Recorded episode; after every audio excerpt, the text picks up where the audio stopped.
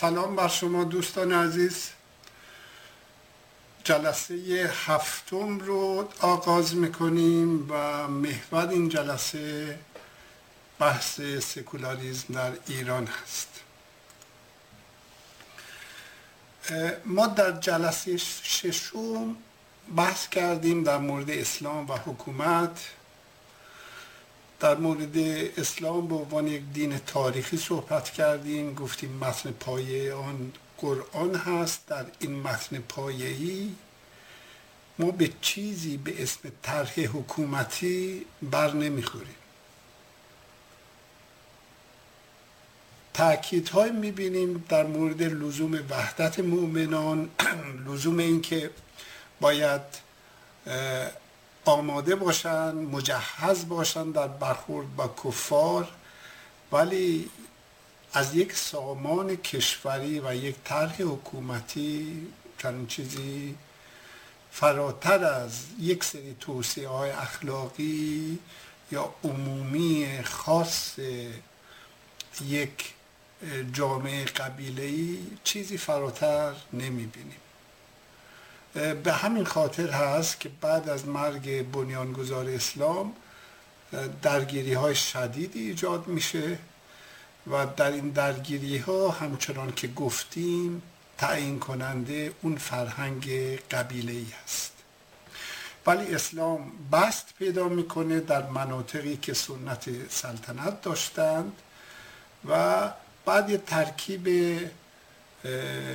ویژه ایجاد میشه از این فرهنگ قبیله سنت قبیله به علاوه حضور در جوامعی که سنت سلطنت سنت امپراتوری حتی می‌تونیم بگیم داشتند.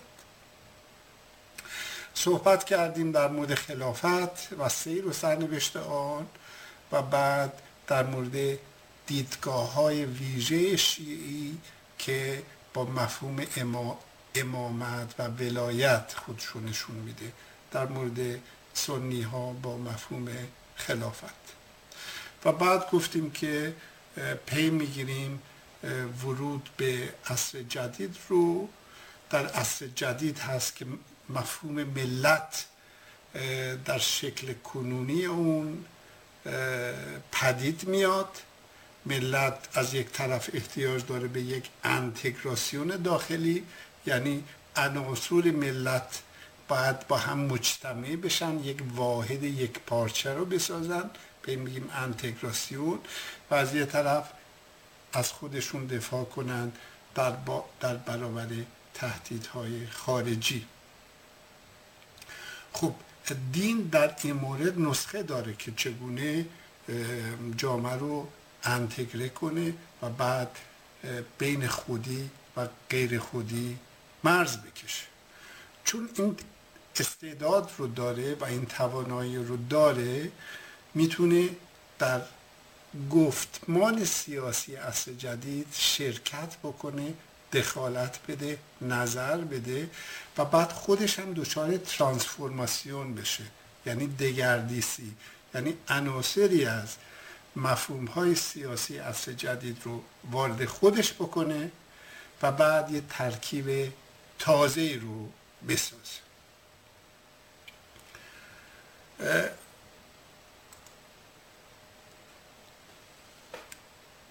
خلاصه کنیم اون چه رو که در جلسه ششم آموختیم روی تابلو می‌بینید که وقتی وارد اصل جدید میشیم مناسبات جدید دین و دولت در هر کشوری تابع روند تشکیل دولت و ملت در اون است.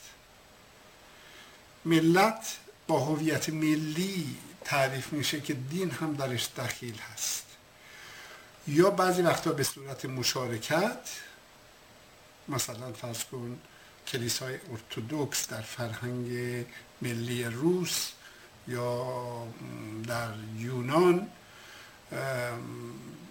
بعد اسلام در اکثر کشورهای عربی در ایران شیعه به نوعی و گاه به صورت تقابل هویت ملی هست با هویت سنتی دینی. چرا که در نمونه فرانسوی دیدیم اون هویتی رو که با انقلاب کبیر فرانسه شکل می‌گیره این هویت تقابل داره با هویت کاتولیکی. دولت مدرن کلا مناسبات پیچیده ای رو با دین داره بستگی داره که چگونه تشکیل بشه در رقابت با قدرت دستگاه دینی تشکیل بشه. قدرت دستگاه دینی رو بیاد در خدمت خودش قرار بده.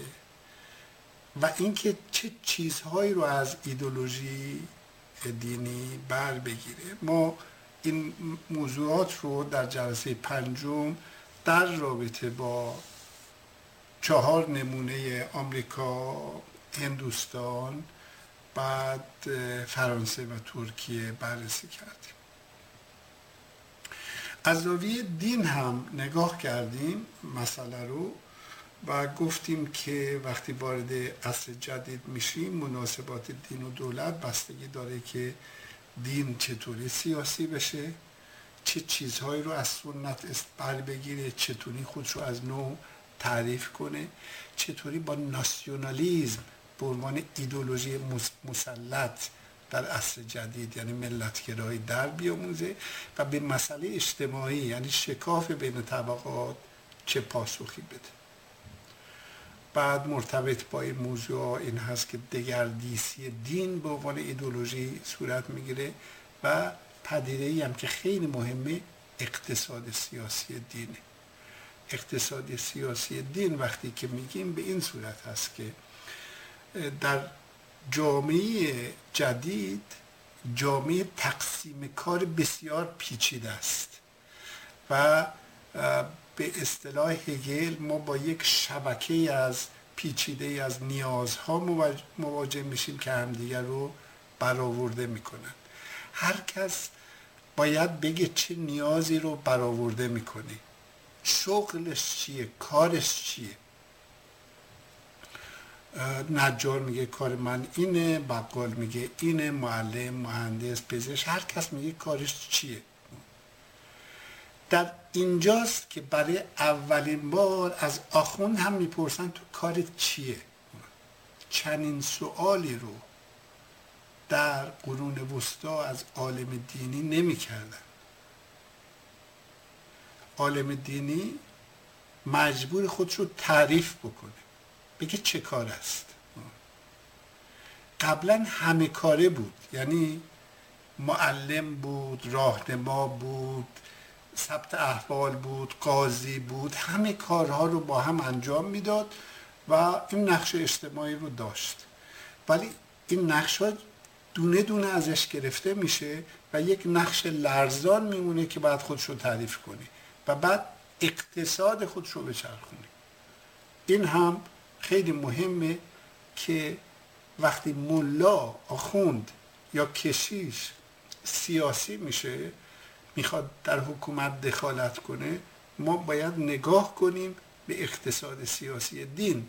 بیایم بگیم که در ورود به عصر جدید چه اتفاقی افتاده و پایگاه اقتصادی این جریان چی هست؟ و این مهمه علتش این هست که با ترکیب دین و دولت ملاها به امتیازهای اقتصادی دست پیدا می‌کنن که در خواب هم نمی‌دیدن اونها رو. و بنابراین با یک اقتصاد دیگه ای ما مواجه میشیم در حوزه و جدای دین و دولت یعنی قطع این سوبونسیون قطع این یارانه ای که به حوزه تعلق می‌گیره.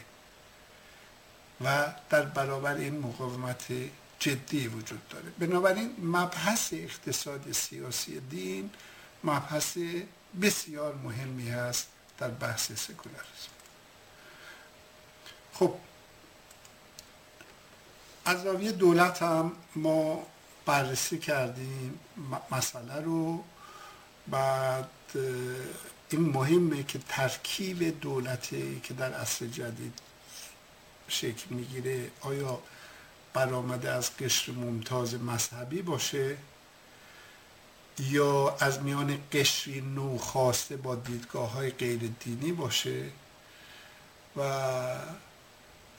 اینکه نخبگان ایدولوژی خودشون رو چطوری بسازن با استفاده از مسائل دینی بسازن یا و با کمک ایدولوگ های دینی یا اینکه کلا مستقل از این آموزه های دینی. هدف از همه این تاکید هایی که کردیم این هست که فقط با رجوع به متن کهن یک دین نمی‌تونیم بگیم اون دین در عصر جدید چه رفتاری می‌کنه. نیاز داریم به بررسی مشخص. یعنی کسانی که بحث سکولاریزم فقط سوار می‌کنن روی اینکه اسلام چی هست این کافی نیست. این بخشی از این کتاب بزرگه. خیلی مسائل دیگه میبایست بررسی بشه تا ما بتونیم یه طرح خوب و علمی رو بدیم از این موضوع. خب حالا ما وارد بعد از این مقدم چینی که یه روو بود یک دوره بود بر آنچه که گذشت وارد موضوع های اصلی این جلسه میشیم. می‌خوایم در مورد اصالت بحث سکولاریزم صحبت کنیم. منظور از اصالت اینه که این بحث وارداتی تفننیه یا اینکه نه ریشه های عمیقی داره و خیلی جدی هست. در مورد جایگاه نظری این بحث بحث سکولاریزم می‌خوایم ببینیم چی ببینیم چه ژرفایی پیدا کرده بعد نحوه شروع بحث چطوری بوده چطوری ادامه پیدا کرده در ایران ادامه پیدا می‌کنه و بعد موضوع انتگراسیون یعنی این مجتمع کردن پاره های کشور رابطش با بحث سکولاریزاسیون چی است؟ با یک سوال شروع می‌کنیم گفتگومون رو. لطفا بگید که کدوم یک از این گزاره ها درسته. بحث سکولاریزم بحثی روشن فکرانه اساسا و دور از مسائل مردم هستن روشن فکرانی که چنین نظری رو دارن و به طور میگن این بحث ما نیست. استدلال هم می‌کنند. و گزینه دیگه این هست که موضوع جدای دین و دولت موضوعی است که واقعیت وجود دولت دینی اون رو مطرح کرده از این نظر بحث اصیلیه و با مسائل روزمره جامعه گره خورده. بگید کدوم گزینه درسته لطفا؟ ممنون دوستانی که شرکت کردن در این بحث. همه به طور کامل گزینه دو رو انتخاب کردن. یعنی این موضوع که بحث سکولاریزم بحثی است برآمد از واقعیت ها جدیه و ریشه در واقعیت های ما داره و بحثی تفننی نیست.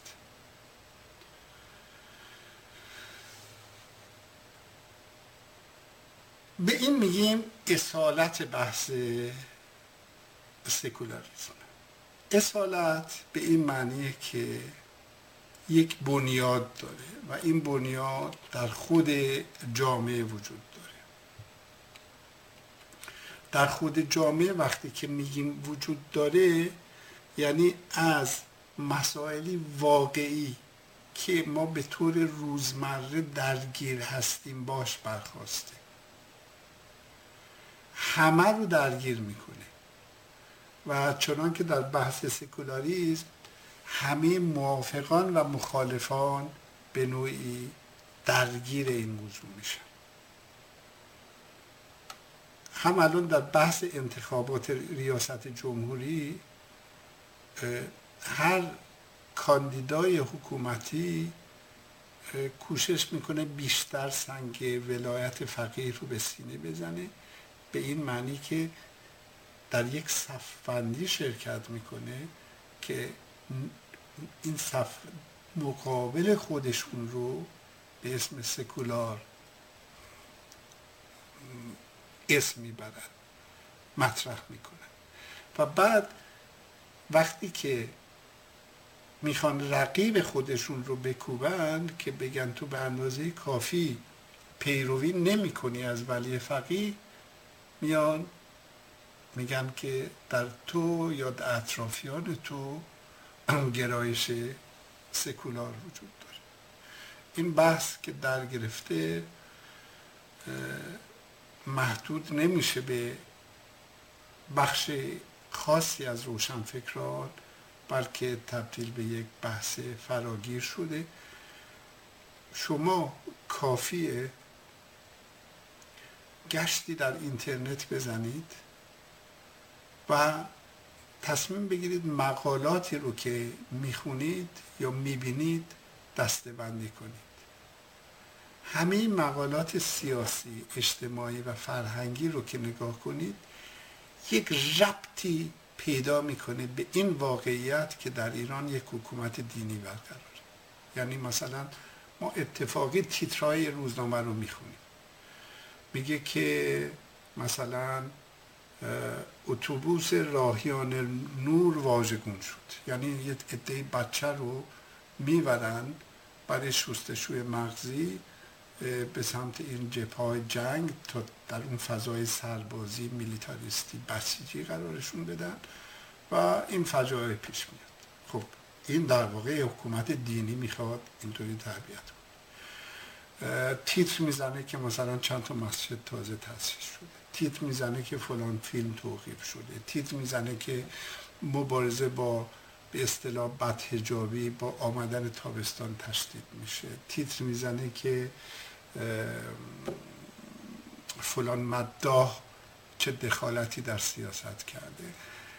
هر تیتری رو که می‌بینید برمیگرده به یک واقعیت که در این کشور آخوندها حکومت می‌کنند حکومت به لحاظ شخصانی یعنی پرسونال. و به لحاظ ایدولوژیک امتزاج صورت گرفته بین دستگاه به اصطلاح روحانیت با دستگاه دولتی. و این تموم واقعیت ما رو زیر تاثیر خود قرار داده. در سیاست خارجی و در سیاست داخلی. هر پرسشی رو که ما مطرح کنیم و بحثایی رو که به ویژه این روزها در خانواده ها در محافل در گرد همایی های مختلف در دانشگاه مدرسه وجود داره به نوعی برمیگرده به این. برخی بحث سوال ها که سوال های خیلی مهمی هستن محوری هستن همشون ارتباط پیدا می‌کنه به این رابطه دین و دولت. مثلا این سوال که حکومت دینی حکومت داد است یا بیداد بحث در این مورد که آیا حکومت دینی می‌تونه دموکراتیک باشه؟ بحث بر سر که آیا شرط دموکراسی جدای دین و دولته؟ بحث بر سر که آیا انقلاب 357 انقلاب اسلامی بود و خواست اون برقراری حکومت دینی بود؟ آیا مردم ایران لیاقتشون فقط همین حکومته؟ از اینکه مردم ایران مذهبی هستن آیا باید نتیجه بگیریم که مولاها باید بر اونها حکومت کنن؟ همه این موضوعات موضوع موضوعاتی هستند که به بحث سکولاریزم مربوط میشن.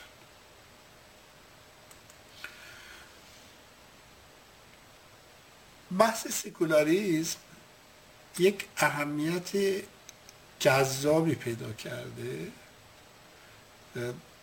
به لحاظ جایگاه نظریه خودش. می‌بینیم که بحث سکولاریزم نقد حاله یعنی نقد وضعیت مستقره نقد نظام دینی موجوده.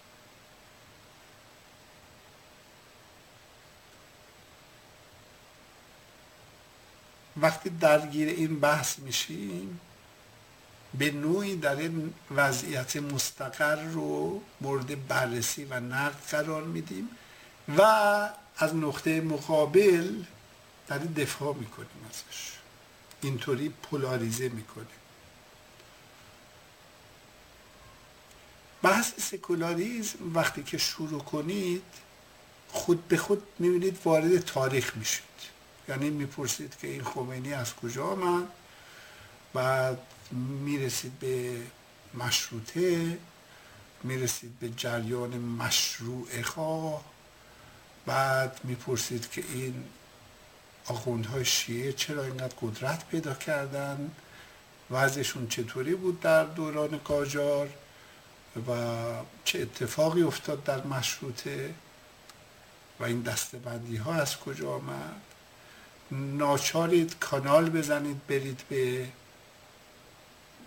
سفریه و بعد برید به وارد دوران پیشا صفوی بشید تا ببینید این شیعه چجوری حرکت کرد و بعد همینطوری برگردید به اسلام و بعدش هم خواهید دید که اسلام رو نمی‌تونید توضیح بدید به تنهایی مگر اینکه بیاید ببینید که ساسانیان چه نظامی داشتن؟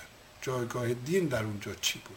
و می‌بینید که خیلی از چیزها رو در واقع از این امتیازوری موبدان زرتشتی گرفتن یاد گرفتن این علمای اسلامی.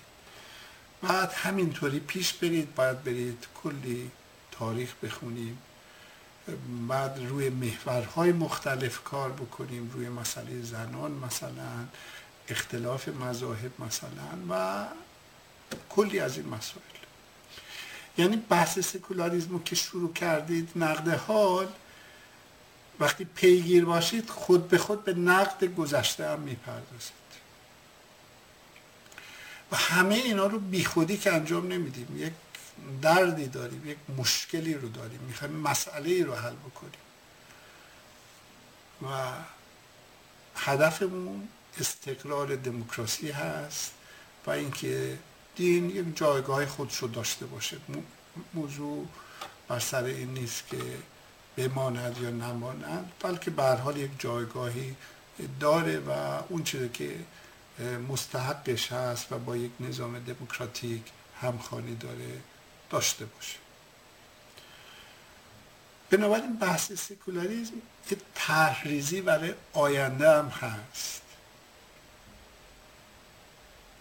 اگر نگاه کنید کمتر بحثی رو می‌تونید بر بشمارید که این جایگاه رو داشته باشه. یعنی هم نقد گذشته باشه هم نقد حال باشه و هم تحریزی برای آینده باشه.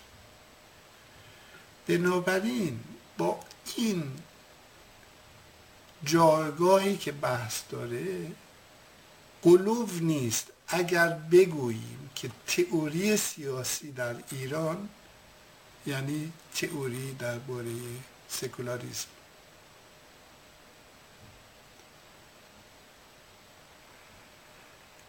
این جایگاه مرکزی به خاطر این ریشه هایی که میدوونه این بحث در سبود زمانی حال گذشته و آینده و مجموعه مسائل رو باعث میشه ما از پشت یک بلور خاصی نگاه کنیم. و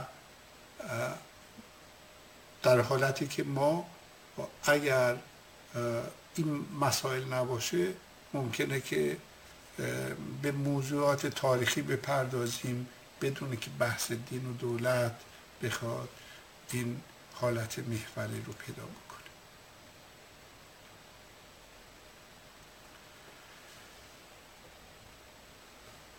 برای اینکه ببینیم این جایگاه رو یک مسئله رو انتخاب می‌کنیم.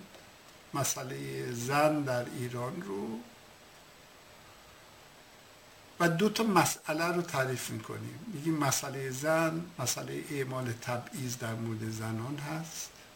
این تعریفی رو که میدیم به عنوان مسئله زن. خیلی مختصر همه جوانب رو به تب در بر نمی‌گیره ولی یک نکته کلیدی در اینجا بیان شده یک مسئله این هم تعریف می‌کنیم به اسم مسئله سکولاریزم میگیم واقعیت وجود دولت دینی در آن در ایران و ضرورت جدای دین و دولت رو اسمش رو می‌ذاریم مسئله سکولاریزم به عنوان کسی که درگیر مسائل اجتماعی این سوال رو می‌کنیم که چه رابطه ای وجود داره میان مسئله سکولاریزم و مسئله زن در ایران؟ از دوستان خواهش می‌کنم داوطلب بشن به این سوال جواب بدن. بسیار خوب. توضیح کافی و جامعی بود. این دوتا ارتباط تنگ تنگ پیدا کردن با هم دیگه. یعنی شما نمی‌تونید به عنوان یک فعال حقوق زنان در جهت رفع تبعیض بکوشید یک جایی هست که خود به خود بر می‌خورید به مانعی به اسم دولت دینی و ناچارید خودتون رو درگیر کنید با موضوع وجود یک دولت دینی. به این صورت در واقع می‌تونیم فرموله بکنیم که اصلا مسئله سکولاریزم در ایران یعنی مسئله زن. یعنی تا این حد ارتباط تنگاتنگ وجود داره. چرا؟ چون مسئله زن مرتبط به وضعیت نظام سیاسی از نظر دینی بودن و سکولار بودن. بنابراین مسئله زن برای اینکه حل بشه باید این جدایی صورت بگیره. مسئله زن ربط داره به سکولاریزاسیون در جامعه و فرهنگ. این هست که دین از خیابان منتقل بشه به حوزه خصوصی. به میگیم سکولاریزاسیون در جامعه و فرهنگ. و کسی در خیابان امر و نهی نکند که پوشش چگونه باشه. و دیوارها چگونه کشیده بشه در فضای عمومی. و بعد مسئله زن مرتبط است به مسئله انتگراسیون یعنی اینکه به این جامعه چه سامانی بدیم از نظر عدالت و تأمین اجتماعی همگانی. که خود این انتگره کردن جامعه یعنی رفع تبعیض این در واقع موضوع محوری مسئله سکولاریزم در ایران است. این ارتباط تنگ وجود داره به طوری که قلوف نمی کنیم اگر بگیم که مسئله سکولاریزم در ایران یعنی مسئله زن. اتفاقا در موضوع مسئله زن خواهیم دید که چقدر مسئله سکولاریزم پیچیده است. یعنی یک بود قضیه سیاسیه. یعنی شما میاید بالاخره نظام تغییر می‌کنه آخوندها برمیگردن به حجره هاشون به مسجد هاشون بعد دستشون کوتاه میشه از قانونگذاری قضاوت پاسداری نمی‌دونم فرمانده کل قوا بودن. و دیگه کسی نمی‌تونه امر و نهی بکنه. ولی هنوز به این معنی نیست که مسئله زن حل شده. هنوز پدرسالاری در جامعه وجود داره و پدرسالاری ارتباط داره با فرهنگ سنتی دینی. یعنی باز باید سکولاریزاسیون پیش بره برای اینکه این قضیه حل بشه. در همتنیدگی مسئله زن و مسئله سکولاریزم این پیچیدگی رو می‌بینیم. یکی از دوستان میگه خود زنان چقدر تمال دارن تا رد تبعیض رفت بشه. اینم سوالی از مربوط به فرهنگ یعنی در واقع موضوع یک تحول فرهنگی هست که این تحول فرهنگی یک جامعه رو از یک جامعه سنتی به یک جامعه مدرن تبدیل می‌کنه و ایران در نظر بگیرید خیلی از گام های این تحول رو رفته به طوری که توجه بکنید پنجاه سال پیش کسی کمتر کسی خمینی رو میشناخت. خمینی مشهور شد در مخالفتش با حق رأی زنان. یعنی پوزه خرداد 1342 پنجاه سال پیش واکنشی بود از طرف روحانیت و بازار به موضوع حق رأی زنان. همین کسی که با حق رأی زنان موافق بود وقتی که انقلاب شد متوجه شد که جامعه انقدر پیچیده پیش رفته که دیگه زنها رو نمی‌تونن برگردونن و پذیرفتن حق رأی زنان تاریخ رو نگاه کنید ببینید که چه مقاومتی شد از طرف آخوندها برای تحصیل زنان. عین این مقاومت رو شما در افغانستان و پاکستان از طرف طالبان می‌بینید. طالبان میره مدارس دخترانه رو آتیش می‌زنه که تحصیل نکنن. همین کار رو آخوندا کردن در ایران مدتی. یعنی این اتفاق در زمانی که مدارس جدید شروع شد به تشکیل همین مقاومت رو کردن آخونده ولی مقاومت در هم شکسته شد. بنابراین به اون دوسته که گفتن خود خانم ها چقدر مایل به رفع تبعیض هستن باید بگیم که هستند شما به این روند تاریخی نگاه کنید و در این روند تاریخی می‌بینید که حتی زنی که در یک خانواده سنتی مذهبی رشد کرده دیگه حاضر نیست به اون نظام های کهن برگرده. حاضر نیست این موضوع چند همسری رو این تحصیل نکردن رو عدم حضور در جامعه رو هیچ کدوم از تحمیلات رو حتی اونها حاضر نیستن بهش تن بده. نظام ولایت فقیه که در ایران برقرار هست مشخصش گفتیم که یک آپارتایده یک جدایی. جدایی ایجاد کرده بین مرد و زن میان مسلمان و غیر مسلمان میان مذهبی و غیر مذهبی. و میان شیعه و سنی میان معمم یعنی آخوند و مکلا یعنی غیر آخوند و میان خودی و غیر خودی. این شکاف های اساسی که در جامعه ایران نظام ولایت فقیه ایجاد کرده.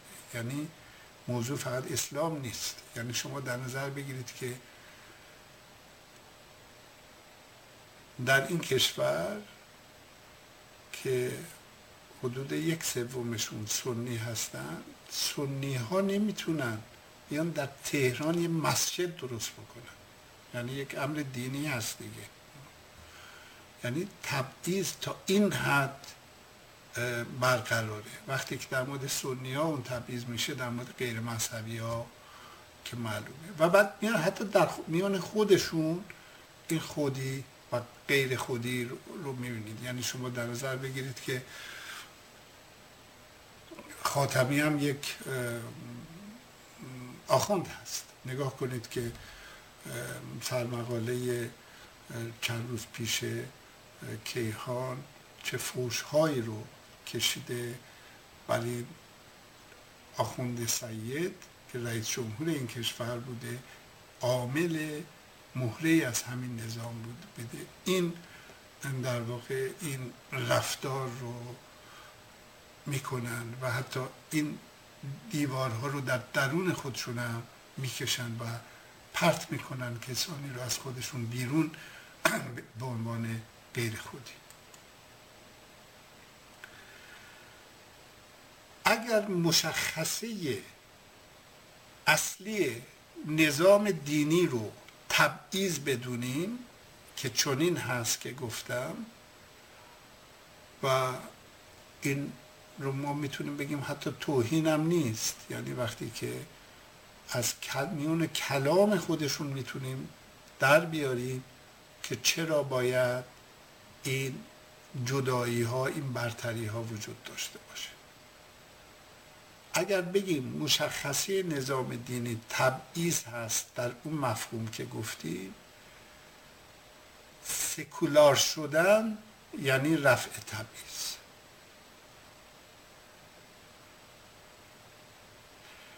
از این نظر بحث سکولاریزاسیون رابطه ما هوا ماهوی ماهیتی داره با بحث دموکراسی. و همبسته با اون بحث برقراری عدالت. این تاکیدها از این نظر مهمه که ببینید چه ویژگی های بحث سکولاریزاسیون در ایران داره. وقتی که شما رجوع بکنید به بحث های جدایی دین و دولت در زمانی که در ترکیه خلافت رو می‌خواستن بر بیاندازند اصلا از این بحث ها نبود که ما الان داره می‌کنیم. یعنی موضوع رفع تبعیض در این معنایی که برای ما مطرح است برای ترک ها مطرح نبود. و بحث سکولاریزاسیون در اونجا جزی از بحث دموکراسی نبود.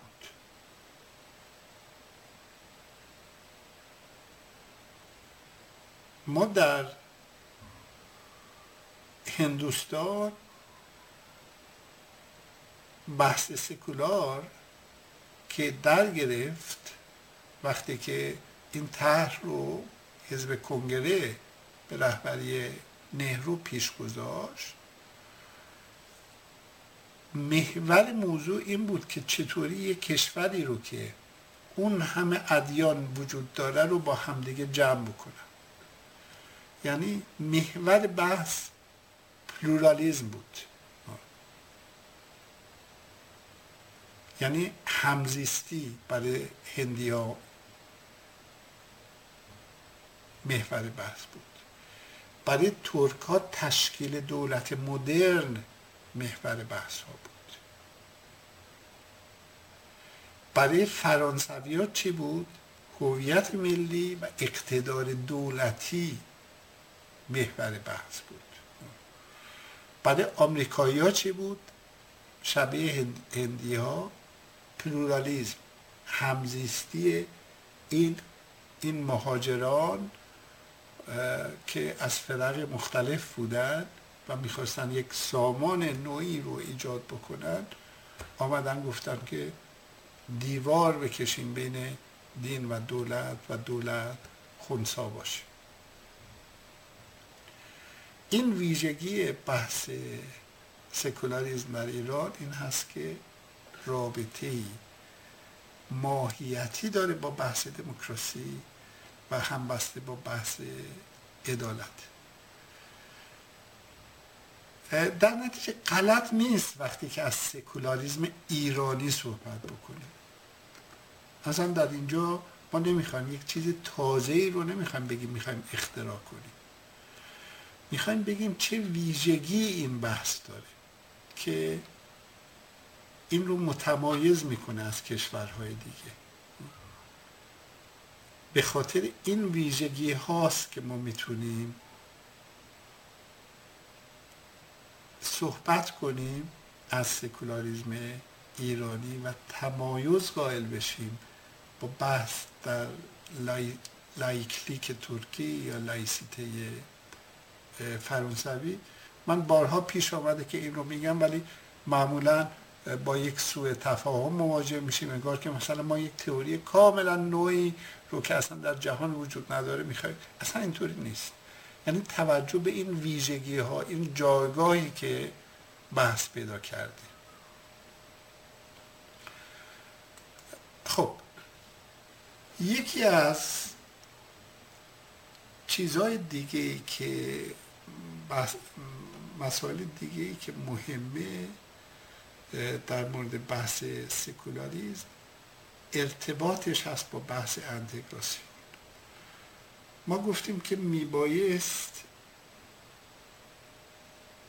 رفع تبعیض بشه. رفع تبعیض وقتی که بشه یعنی جامعه باید این دیوارهای جدایی برداشته بشه و انتگره بشه. انتگراسیون یعنی جمع شدن. یعنی مجتمع شدن یعنی یک پارچه شدن یعنی پیوسته شدن. و ارتباطی وجود داره بین بحث سکولاریزم و بحث انتگراسیون. برای اینکه این ارتباط رو ببینیم ابتدا با دیس انتگراسیونی که جامعه ایران دوچارشه باید آشنا بشیم. یعنی این تفرق پاره پارگی و چند پارگی که جامعه ایران دوچارش هست. این ما رو به این سوال میرسونه. یکی از دوستان گفته آیا به intégration می‌تونیم بگیم همگرایی؟ در این بحث ما می‌تونیم بگیم. در واقع convergence هست. یعنی همگرا می‌کنه یک پارچه می‌کنه مجتمع می‌کنه. در برابر divergence که از هم دیگه جدا می‌کنه. سوال این هست که آیا واقعا جامعه ایران چه جور جامعه الان؟ یه جامعه یک پارچه انتگره است یا تبدیل شده به یک جامعه تکه پاره؟ و چقدر حدش؟ این از هم گسیختگی چه نمودهایی داره؟ لطف کنید در این مورد اگر می‌تونید یک سری توضیحاتی بدید. ممدون دوستانی هم هستند که در چت اشاره کردن. تبعیض مذهبی تبعیض جنسی و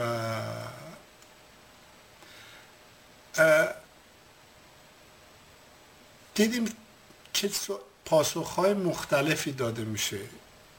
دوستی که ابتدا صحبت کرد موضوع تحمل رو و اینکه فرهنگ تحمل در ایران پایین آمده و ارزش ها در حال سقوطن رو پیش کشید.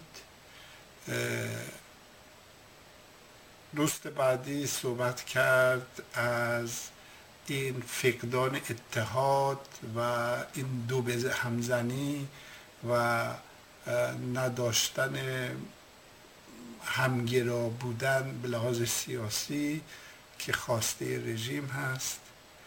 و دوستانی هم مفهومایی رو به کار بردن که هر کدومشون درست یکی گفته ذهن آشفته پیدا کرده جامعه تبعیض دینی هست. سطوح مختلفی ما از از همگسیختگی ما می‌بینیم. در جامعه ایران که ابعاد بسیار خطرناکی پیدا کرد یعنی شما در نظر بگیرید که شکاف بین نسل ها داریم ما. که این نسل ها امکان دیالوگ ندارد شکاف داریم بین طبقات جامعه ادهی بسیار اندوختند به خاطر رابطه که با این رژیم داشتند. و بعد یک توده محروم داریم در ایران. روستاها تبدیل به واحدهای سرمایداری شده. بخش بزرگی از روستاییان مهاجرت کردن به شهرها. شهرها کلان شده بزرگ شده بدون اینکه ساختار شهری داشته باشه. بیکاری بسیار بالاست. یک قشر بزرگ تحصیل کرده جوان داریم. جامعه نمی‌تونه اینها رو جذب کنه. از استعدادها و توانایی های اینها بهره مند بشه. اینجا دوباره یک شکاف ایجاد میشه. تبعیض جنسی رو گفتیم چجوریه وجود داره. تبعیض بین در فرهنگ هست که وجود داره. فقط به یک گرایش فرهنگی اجازه میدن فیلم بسازه از تئاتر استفاده بکنه کتاب انتشار بده بقیه رو حذف می‌کنن. شکاف بین مرکز و پیرامون داریم. یعنی چند تا شهر داریم اینا روش کردن و پیرامونشون پیرامون فقیره. هنوز بخش بزرگی از ایران به شدت محرومه مثل سیستان و بلوچستان. شکاف عظیمی ایجاد شده پدیده که در تاریخ ایران سابقه نداشت. بین ایرانیان خارج از کشور ایرانیان داخل کشور. سه چهار میلیون ایرانی توانا دینامیک تحصیل کرده وجود داره. اینها از کشور خارج شدن گریختن به تبعیض آورده شدن و هرچی که میگذره امکان بازگشت محدودتر و محدودتر میشه. در خود رژیم اگر نگاه کنیم امکان مشارکت هی پایینتر و پایینتر میاد. یعنی حتی در درون خود رژیم این گرایش دیس اینتگریشن در حال پیشرویه مدام از خودشون یه تیکش کنده میشه میندازن بیرون. احمد نژاد تا دیروز نور چشم آقا بود و معجزه هزاره سوم برگزیده از طرف امام زمان. ولی حالا همه بهش پشت کردن و همه می‌خوان به عنوان یک جسم خارجی بیرونش بکنن و بعید نیست فردا تا الان فقط نگشت داشتن تا اوضاع به هم نریزه و تا استفادهش تموم شد. تا نیمه مرداد معلوم نیست چه بر سر این عامل مشهورشون بیاد. یعنی بعد به لحاظ قومی این دیس اینتگریشن رو ما می‌بینیم. گرایش های جدایی خواهانه وجود داره. برخی از این گرایش های جدایی خواهانه ریشه مذهبی داره. یعنی برمیگرده به ستمی که بویژه به سنی ها میشه و بعد این دیس اینتگریشن خودش رو این جدایی این تکه پارگی هی رشد می‌کنه رشد می‌کنه. مسائل زبانی و آداب و رسوم ها همین می‌بینید شهرستان ها هم از هم بیگانه میشن. در ایران یه جور رگیونالیزم دیده در پدید میاد که قبلا وجود نداشت یعنی منطقه گرایی. و در نتیجه می‌بینیم سر امتیازهایی که در تقسیمات کشوری داده میشه دو تا شهر می‌تونن با همدیگه بجنگن. و اینها بسیار نگران کننده است. یعنی یک وضعیتی رو مثل سوریه توجه بکنید که اتفاقی پیش نیامد. یک رژیم دیکتاتوری برقرار بود که یک اقلیت علوی رو امتیاز ویژه می‌داد و جامعه رو نمی‌تونست انتگره بکنه.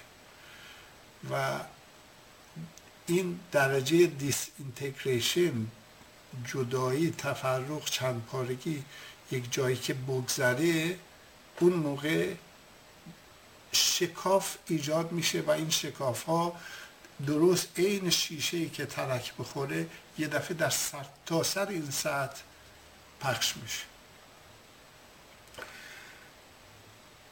بنجد بسیار نگران کنند است وضعیت و وقتی که میگیم رفع تبعیض باید بشه یعنی سکولاریزم اون موقع ما باید توجه بکنیم که ما یک سکولاریزم و یک دموکراسی انتگرال می‌خوایم یعنی جمع کننده که بتونه جمع بکنه. یعنی مثلا شما در نظر بگیرید که ما با شیوه لایسیته فرانسوی اگر پیش بریم نمی‌تونیم این توانایی انتگرال رو داشته باشیم. باید با شیوه های دیگه پیش بریم که همین جدایی دین و دولت صورت بگیره ولی در عین حال بتونه جمع بکنه نیروهای مختلف رو از جمله نیروی مذهبی رو در دفاع از دموکراسی.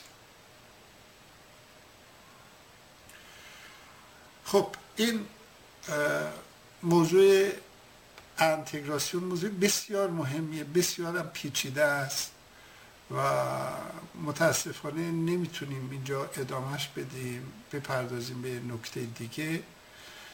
می‌خوایم ببینیم که این بحث سکولاریزم در ایران چگونه رواج پیدا کرد. البته من دوباره در جلسه آینده کوشش می‌کنم به بحث انتگراسیون دوباره برگردم. در یک نوشته تازه هم هست که من در فروم معرفی می‌کنم در مورد این تکه پارگی جامعه ایران. بخونید و امیدوارم به بحث تبدیل بشه در فروم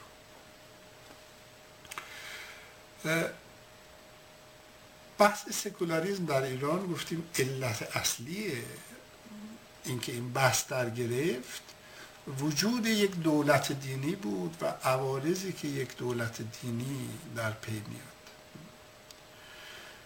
و جالب اینجاست که این بحث در میان مؤمنان هم رواج پیدا کرد. یعنی اینطوری نبود که غیر مذهبی ها بحث رو انجام بدن اتفاقا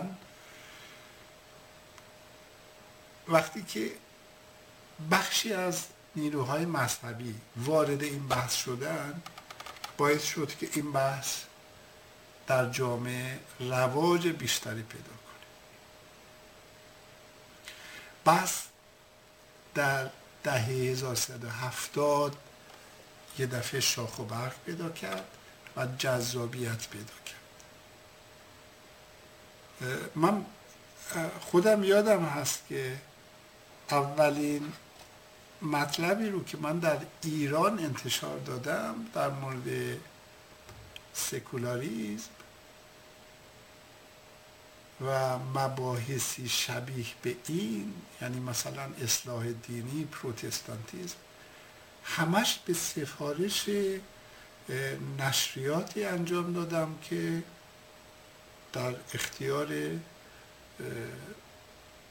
روشنفکران دینی بود.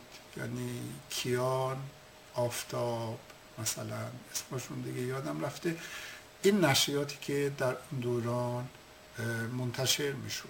مسائلی مطرح شده بود برای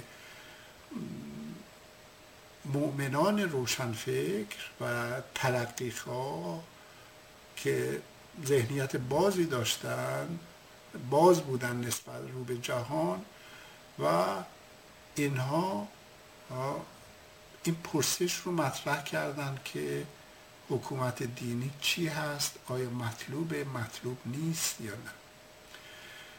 و اینها قبلا جزی از این نظام بودن یعنی روشنفکران این نظام بودن در خدمت این نظام بودن. مثل مثلا فرض کنید که آقای عبدالکریم سروش. و عده از اطرافیان شاگردانش. بحران ایدولوژیک در درون نظام دینی باعث شد که برای اینا این سوال مطرح بشه که حکومت دینی اصلا چی هست؟ حکومت دینی ایدئال چیه؟ همینطوری سوال میاد پوست سر هم دیگه. آیا هر حکومت دینی مطلوبه؟ حکومت موجود چه نسبتی با یک حکومت ایدئال داره؟ آیا حکومت ایدئال می‌تونیم دسترسی بهش پیدا کنیم؟ اگر دسترسی پیدا نمی کنیم این ترکیب دین و دولت آیا موزر نیست برای دین؟ اول نمی‌گفتن برای دولت. و همینطوری پیش اومد بعد هی مجبور بودن بگن دین دولت دین دولت دین دولت. و بحث جدایی پیش اومد. و همون موقع رژیم نشریاتی مثل کیهان اینا رواج دادن لغت سکولار رو. و مدام به منتقدان که هنوزم برخیشون در درون خودشون بودن. این حرفا که می‌زنید شما جدایی دین و دولت می‌خواید شما سکولاریزم می‌خواید. و رژیم شروع کرد لغت سکولار رو به عنوان فحش به کار ببره. ولی همین باعث شد که رواج پیدا کنه. این در واقع خلاصه بود از رواج و موضوعی که مطرح بود این سوالی که اینجا هست عملا بگذاریم چون مطرح شده روش بحث کردیم. اینه که این بحث در همه جا پیش میره در نزد مذهبی غیر مذهبی هر کدوم یک عنصری رو سوالی رو پرسیشی رو وارد این بحث می‌کنه که ما در برخورد با اونها هم باید integrativ برخورد کنیم. یعنی بپذیریم که باید گوش کنیم دقت کنیم. و ببینیم هر کدوم از اینها چی میگن. integrativ برخورد کردن یعنی جمع کردن یعنی پیوستن به منش plural منش پلورالیستی. عنوان این بحثی که نشستی که ما با هم داریم هست سکولاریزم و پلورالیزم و دیدیم که رکنی از مسئله است. یعنی اگر سکولاریزمی در ایران یا جای دیگه شکل بگیره که بنیاد پلورالیستی نداشته باشه می‌تونه به یک ستمگری دیگه ای تبدیل بشه. ما از این ستمگری ها داشتیم مثلا در کامبوج در چین در دوران ماو در روسیه در, در دوران استالین. موضوع این هست که ما چگونه این جدایی رو داشته باشیم در این حال یک دموکراسی به سامان رو داشته باشیم و یک تحول فرهنگی که باعث مدارا و پذیرش یکدیگه باشه. این رو هیچگاه دوستان عزیز فراموش نکنید که دموکراسی فقط هدف نیست. دموکراسی یک منش هم هست.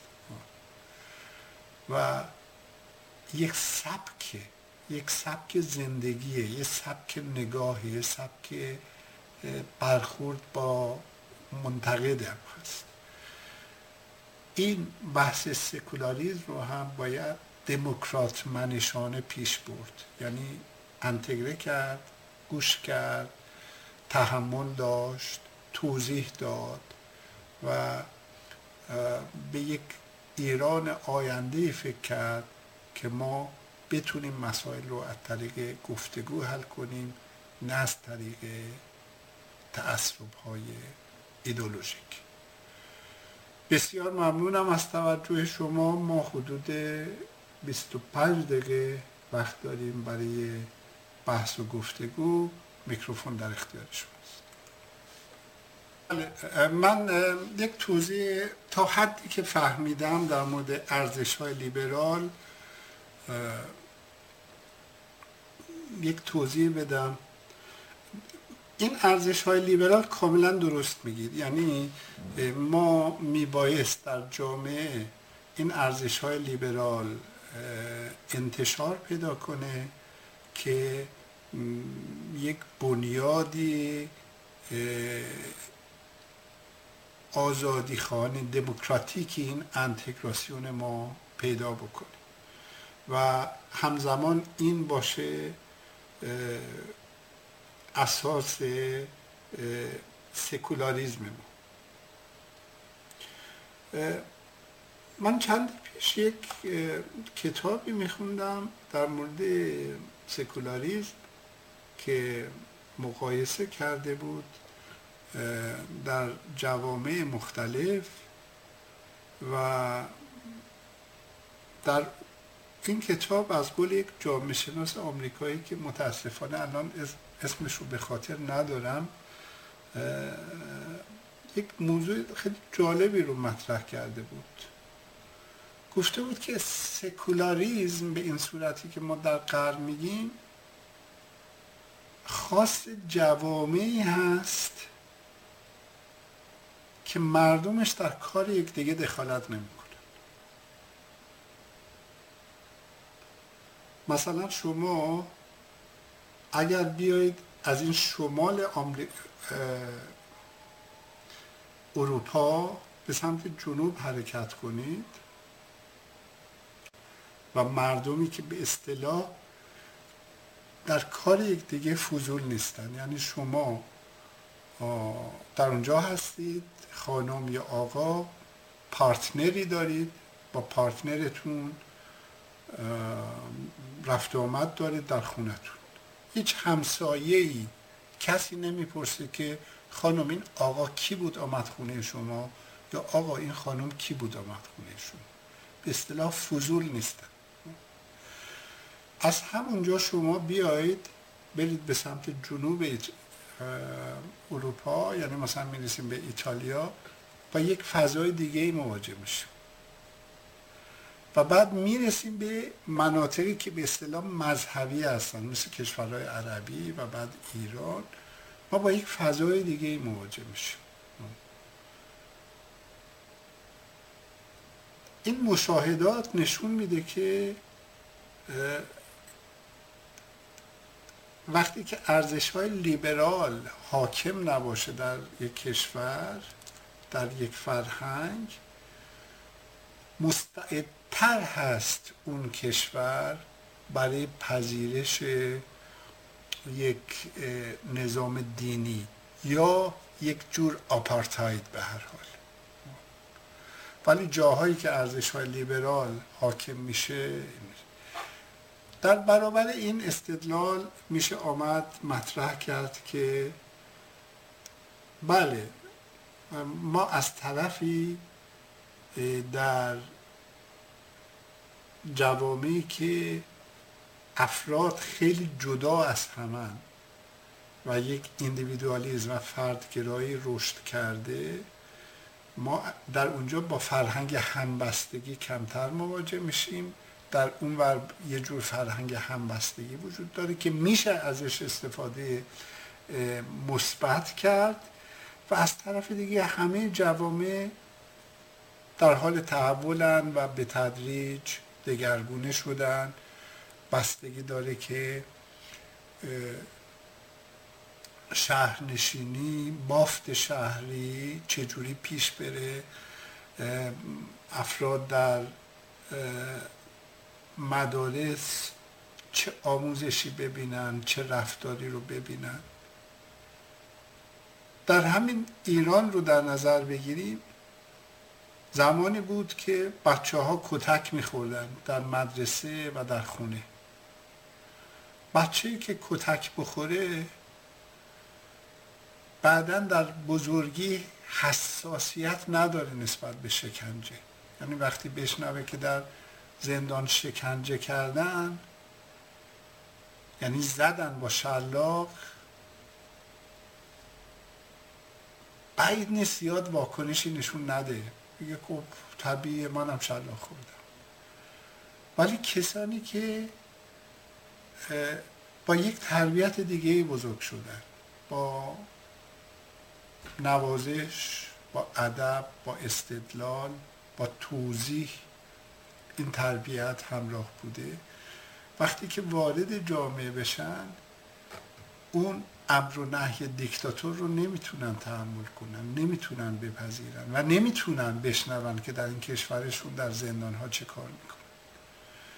و در ایران همین تحولات در حال پیشروی است. یعنی همینطوری داره از دست این رژیم در میاد. این نسل های جوانی که در میاد و ارزش های دیگه ای رو گرفتن و میپذیرن از, از جوامع دیگه. و وقتی ما این اشل ارزش ها رو در نظر بگیریم و مقایسه بکنیم ببینیم که وضع ایران نه, نه چندان خوب هست و نه چندان بد. یعنی خیلی چیزهای مثبت رو داره. و این تحولات هم پیش میاد و در یک دوره می‌تونه یک ملتی بازآموزی پیدا کنه یا بر اثر تجربیات شوک بشه و دگرگون بشه. همین ملت آلمان رو در نظر بگیرید که چه جنایت های بزرگی کردن و همدستی کردن با اون رژیم هیتلر ولی بعدا به هر حال تحول پیدا کرد این, این, این کشور و این کشور الان یکی از کشورهای نمونه است از نظر یک دموکراسی باثبات و یک فرهنگ دموکراتیک و جامعه شناسان، فیلسوفان، اندیشمندان و هنرمندانی که عمیقا پایبند هستند به این ارزش ها و این ارزش ها رو در جهان رشد میدن. در ایران هم خواهیم دید که این مسائل پیش میره ولی خب خیلی کار وجود داره خیلی کار وجود داره. کار فرهنگی عمیقی میبایست صورت بگیره برای اینکه این تحول پیش بره.